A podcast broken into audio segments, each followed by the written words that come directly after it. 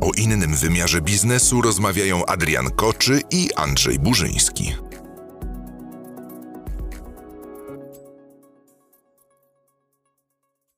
Dzień dobry, witają się z Wami Andrzej Burzyński. i Adrian Koczy. Co zrobić, żeby spółka ze stratą stała się zyskiem? Taki case opowie nam dzisiaj Adrian. No, bardzo, bardzo mi się to słowo podoba, case. Taki kawałek. Yy, No, kiedyś mi się zdarzyło kupić spółkę. Yy, Ja tutaj stosuję taką zasadę, którą kiedyś sprzedał Robert Kiyosaki w swojej książce, że jeżeli nie wiesz, co zrobić, to należy popełnić błąd. Więc yy, wtedy szukałem yy, tego błędu nieświadomie. Yy, I na szczęście nie popełniłem błędu krytycznego, bo wtedy rozważałem dwie spółki. I pamiętam, że w jednej zrobiłem sobie taką jedną podróż, taką wycieczkę. Najpierw zahaczyłem o Kraków, a potem zahaczyłem o Międzyrzec Podlaski. I w Krakowie rozważałem zakup spółki, która miała się y, zajmować mm, budowaniem jachtów pełnomorskich. W Krakowie y, była taka spółka. No, bliskość może sprzyja. Rozmawiałem, rozmawiałem z właścicielami, roztaczali przede mną bardzo duże perspektywy. Potem się okazało, że po pół roku tam wlazła prokuratura. Y, I się okazało, że oni oszukali tam kogoś, więc y, jakby y, zostałem uchroniony przed tym. Nie wiem dlaczego nawet, bo to nie, nie, nie był wynik jakiejś mojej, mojej przenikliwości ani, ani mądrości, tylko po prostu przypadku. I potem rozmawiałem z, z młodym małżeństwem w tymże Międzyrzeczu Podlaskim i oni mieli taki pomysł i szukali inwestora e, do takiego portalu, który miał się nazywać Jestem Graczem. I pod to powołali spółkę. E, Oni już mieli tą spółkę, ja tam wszedłem jako udziałowiec chyba na 33% e, i zainwestowałem jakieś relatywnie niewielkie pieniądze na tamten czas. To było chyba jakieś 50 tysięcy złotych. E, To był 2000, to mógł być 2008, 2009 rok, coś takiego. Kiedy już y, no, jakąś, jakieś pieniądze w gotówce miałem, więc y, ciągle, jak widzisz, szukałem i wierciłem i, i, i, i dopytywałem się o to, gdzie możemy ulokować pieniądze, żeby ich nie trzymać ani w skarpecie, ani w banku, ani gdzieś tam pod materacem. Y, I mm, Udało mi się tą spółkę kupić, y, ten portal powstał. Natomiast y, mm, potem się okazało, że jakoś albo im zabrakło zapału, albo zorientowali się, że jednak nie chcą tego robić. Y, Więc zachowali się bardzo przyzwoicie, wzięli pożyczkę i spłacili mi te pieniądze. No i została spółka, w której byłem udziałowcem. Oni, byli, i oni mi tą spółkę jakby odstąpili już nie chcieli mieć z tym nic wspólnego, chcieli się tego pozbyć, więc ja tą spółkę przejąłem y, za jakieś śmieszne pieniądze. Y, I, ta spółka miała stratę. Oczywiście wygenerowała tam ileś tysięcy straty. y, I ja sobie to policzyłem i mówię sobie, jeżeli mi się uda doprowadzić to do zysku, do, do tego, żeby ona była jakby rentowna, to będzie, będę mógł w ciągu pięciu lat y, tą stratę skonsumować. Pięć lat jest na skonsumowanie straty z lat ubiegłych, zgodnie z, z prawem podatkowym. No i mm, zacząłem, zacząłem tutaj y, szukać, co byśmy mogli robić z tą spółką, ponieważ moja żona była, y, pochodziła z takiej rodziny ogrodniczej, potem pracowała u swojej mamy w kwiaciarni, więc miała kontakty z takimi estetycznymi jakimiś wyrobami, ozdobami, więc pomyśleliśmy sobie, że spróbujemy otworzyć taki sklep y, właśnie z dekoracjami. Y, I zrobiliśmy to w sąsiednim mieście, kilkadziesiąt y, kilometrów od tego miejsca, gdzie mieszkamy, po to, żeby nie robić rodzinie konkurencji. Więc otwarliśmy ten sklep w sąsiednim mieście i przez rok czasu ten sklep żeśmy prowadzili. I y, ten sklep znowu przyniósł kolejne straty.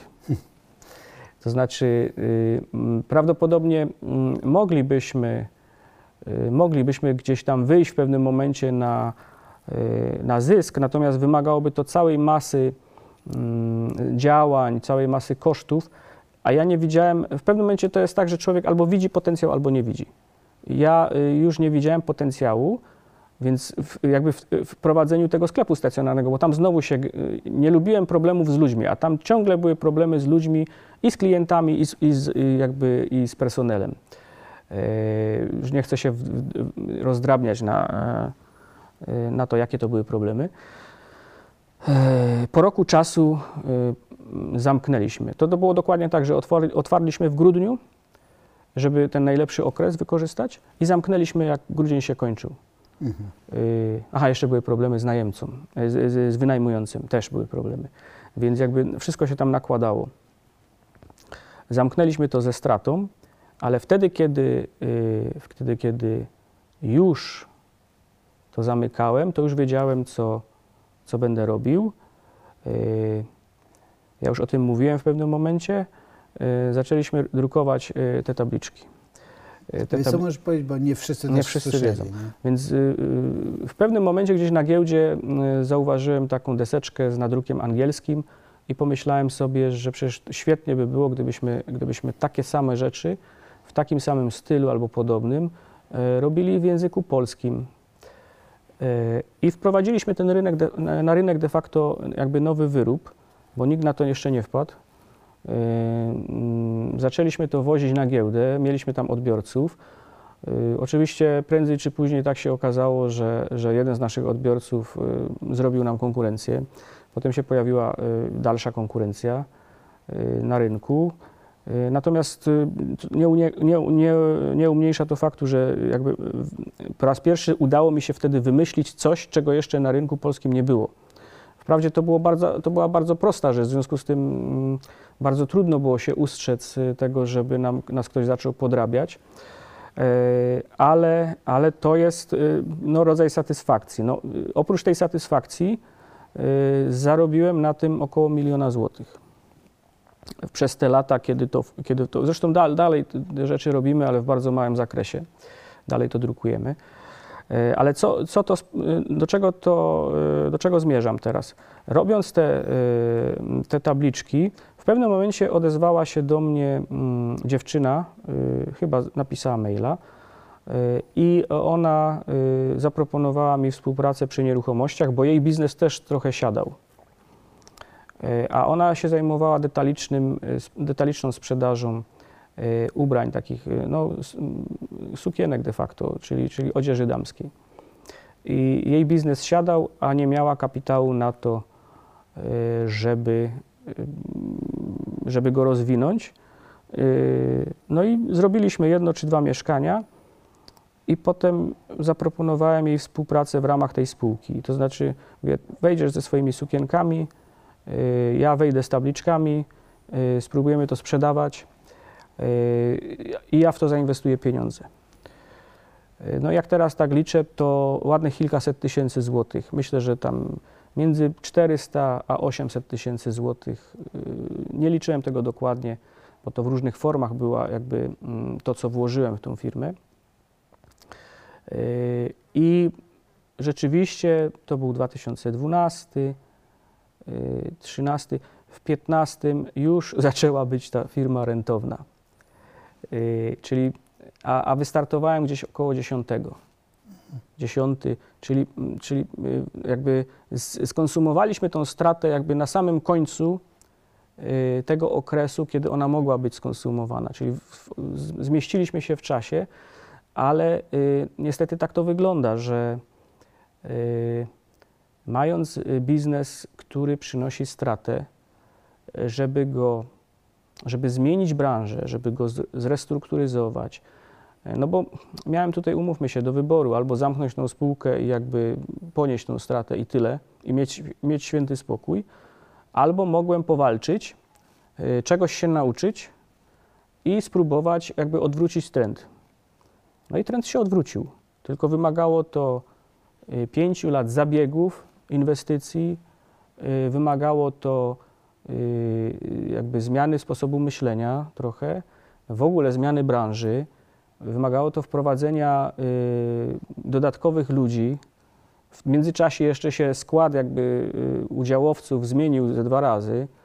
Y, Jeszcze tam były inne, inne zawirowania, o których nie do końca chcę mówić y, związane też personalnie. Musieliśmy, musieliśmy y, różne takie mm, no, konflikty rozwiązywać, czy, czy, czy problemy pokonywać. Więc y, y, tak patrząc z perspektywy czasu, wymagało to całej masy zabiegów, inwestycji, y, nauki, ale po pięciu latach od, jakby od przejęcia tej spółki udało mi się doprowadzić do, do tego, że ta spółka w tej chwili generuje spore obroty, stabilne obroty i przynosi stabilny dochód. Y, I mm, nie wiem, jak długo to będzie funkcjonowało, bo wiadomo, różne branże przeżywają różne, różne zawirowania, różne kryzysy. Y, Całe branże mogą y, czasami mieć ogromne problemy. Y, Natomiast na dzień dzisiejszy jest, y, jest w porządku. Więc nauka z tego dla mnie płynie taka, że nie warto się poddawać, że z naszego punktu widzenia czasami dwa lata wydaje się długim okresem, a tu się okazuje, że pięć lat y, potrzeba na to, y, żeby firma mogła wyjść na prostą i żeby, y, żeby stanowiła taki, taki stabilny filar finansowy jakby w, tej, w tym całym moim portfelu, y, który mam. Więc y, to jest taka nauka, która z tego płynie, dla mnie przynajmniej. Nie wiem jak dla naszych widzów. Y, Jeszcze chciałem Cię zapytać o jeden aspekt, który często tutaj się przewijał w tym, co mówiłeś. Mówiłeś o inwestowaniu, powiedziałeś w pewnym momencie, że jak widzicie, ja nie lubię trzymać pieniędzy gdzieś tam Tak. w banku czy w skarpecie. Właśnie powiedz o tym, dlaczego, dlaczego inwestujesz? Dlaczego inwestowanie w biznesy, bo tak to rozumiem, jest dla Ciebie na, najlepszym, najefektywniejszym, najbezpieczniejszym, nie wiem, którego słów byś użył, inwestowaniem pieniędzy. Przede wszystkim inwestowanie y, dla mnie się kojarzy, że wkładam pieniądze w rzeczy, które przynoszą w cudzysłowie dywidendy, czyli przynoszą y, stały jakby zysk. Y, Nie można powiedzieć, że to jest oszczędzanie. Oszcz- y, Oszczędzanie poprzedza inwestowanie. Czyli jeżeli jestem w stanie odłożyć czy zaoszczędzić jakąś kwotę pieniędzy, to po pewnym czasie zastanawiam się, co z tymi pieniędzmi zrobić, żeby zamienić to albo na realne dobro, czyli w cudzysłowie trwałe dobro, czyli na przykład nieruchomość, która też daje dywidendę, albo włożyć to w jakiś system, w jakiś biznes, który stworzę, który będzie działał i który będzie przynosił y, też dywidendę. Ponieważ y, dla mnie trzymanie gotówki w jakiejkolwiek formie, poza może kruszcami, y, jest strzeleniem sobie w stopę. Ponieważ gotówka, to zawsze powtarzam, te papierki, które mamy, są gwarantowane przez nasz rząd swoją powagą. Jeżeli chodzi o powagę naszego rządu i naszych rządzących, to jest ona taka, jak każdy widzi. E, I ja już kilka razy przeżyłem w swoim życiu, przynajmniej raz, e, że papierki, które były, e, były jakby gwarantowane powagą rządu, przestały być gwarantowane i stały się tylko papierkami. W związku z tym liczę się z tym, że te papierki, których teraz używamy, gwarantowane powagą naszego rządu, y, po jakimś czasie przestaną, y, przestaną być y, wartościowe. W związku z tym staram się ich jak najszybciej pozbyć. I to jest dla mnie, to jest dla mnie esencja inwestowania. Muszę się pozbyć walorów, które są niepewne i zamienić na walory, które są pewniejsze i które przynoszą dochód. Nawet jeżeli te papierki się zmienią, których używamy za 20 lat, a prawdopodobnie tak się stanie, to ta wartość, którą, którą stworzyłem dzięki nim, ona będzie dalej generowała dla mnie dochód. No i to jest, to jest cała filozofia, którą wyznaję. Mhm. To rozwiń jeszcze tą myśl. Ja znam Twój pogląd na ten temat, natomiast dla naszych słuchaczy, bo powiedziałeś tak, że inwestuję w biznesy, tak, że pozbywam się, e, bo to jest dla mnie najbezpieczniejsza forma poza kruszcami, ale powiedz właśnie, jak Ty traktujesz kruszce. Tak? Czy to jest inwestowanie w kruszce, czy... Kruszce, kruszce nie są inwestycją. Kruszce są y, metodą na oszczędzanie i na przeniesienie wartości w czasie, y, takiej niezmienionej wartości, y, ponieważ wartość, jest czym, wartość y, pieniądza nominalna jest czymś innym niż y, wartość, y, ta siła nabywcza. Y, Nominał jest nominałem. Siła nabywcza się zmienia i z reguły się zmniejsza. Natomiast złoto, srebro czy jakieś inne walory tego typu zachowują wartość. To, to, nie, to, to znaczy tak, że dzisiaj na przykład kupuję złoto za 10 tysięcy i ono za 30 lat, być może już mnie nie będzie na świecie, ale moje dzieci będą, za 30 lat będzie, nie wiem, warte 2000 w innej walucie, tak, w, innej, w innym, in, inaczej nazwiemy tą walutę prawdopodobnie wtedy, ale siła nabywcza tej te, te, tego pieniądza będzie taka sama jak, y, jak dzisiaj. Czyli zamieniając, zamieniając ten kruszec na ówcześnie dostępny środek płatniczy, będziemy mogli kupić te same rzeczy w, w takiej samej ilości, albo przy, przynajmniej w porównywalnej ilości będziemy mogli y, tą wartość jakby otrzymać. Więc to jest dla mnie, y, to jest dla mnie y, cały, cała, cała, całe sedno inwestowania, żeby przenieść wartość. Ale no, kruszce ten rodzaj inwestowania czy ten rodzaj jakby oszczędzania nie przynosi dywidendy. Ona może być tylko pozorna, kiedy one wzrastają, tak jak teraz ostatnio złoto skoczyło, tam one wzrosło, to jest, to jest tylko pozorny wzrost wartości, bo to jest, y, y, no, dostaniemy za to więcej nadmuchanych złotówek, ale nic poza tym. Okej, no to i pójdźmy jeszcze tym tropem. A kryptowaluty? Pe- Pewno niektórzy mnie tutaj y, będą chcieli zamordować, ale ja tego nie rozumiem. Y, A w związku z tym, że ja tego nie rozumiem, to ja nie będę w to wchodził, przynajmniej na razie. Jedyny potencjał, jaki widzę w tym, w, krypt, w kryptowalutach, to jest potencjał właśnie jako środka wymiany. Bardzo wygodny środek wymiany, bardzo wygodny środek, y, gdybym chciał przenieść dużą wartość za granicę. Czyli wtedy można by było kupić kryp- kryptowaluty w Polsce i zrealizować to w jakimkolwiek, innym kraju, wypłacić sobie y, i wtedy, wtedy jest to y, ułatwione, nie trzeba robić przelewów bankowych i tak dalej. Czyli jeżeli one, jeżeli one się upowszechnią jako środek wymiany i będą powszechnie akceptowalne, no to to jest wygodne. To tak samo jak, e, jak y, płatności za pomocą karty, czy, czy jakiekolwiek inne te nowinki techniczne, które mamy w tej chwili w bankach, po prostu ułatwiają nam życie. Natomiast y, mm, problem polega na tym, y, że y, no złoto czy srebro są tak naprawdę wartością od 5 tysięcy lat i są niezależną od jakichkolwiek, jakichkolwiek wpływów, czy to władzy politycznej, czy jakichkolwiek zawirowań, nie wiem, chociażby nawet technologicznych, tak? Y, No bo to jest realne. Oczywiście to też jest wartość umowna, no bo umówmy się, złotem się nie najemy. Jest to do pewnego stopnia wartość umowna. Natomiast jest do tego stopnia jakby wdrukowana w ludzką świadomość, że bardzo trudno będzie ją stamtąd zabrać. Że ludzie mają to gdzieś w świadomości, że to jest wartość i zawsze będą tego pożądać. Więc y, natomiast no, kryptowaluty, zobaczymy, jak to się jeszcze wszystko ułoży. Dla mnie na dzień dzisiejszy środek wymiany, owszem, sposób na inwestowanie nie za bardzo. Może też dlatego, że, że jestem przedtechnologiczny, przedpotopowy i, y, i nie do końca rozumiem tą technologię blockchain i tak dalej, więc tak to wygląda.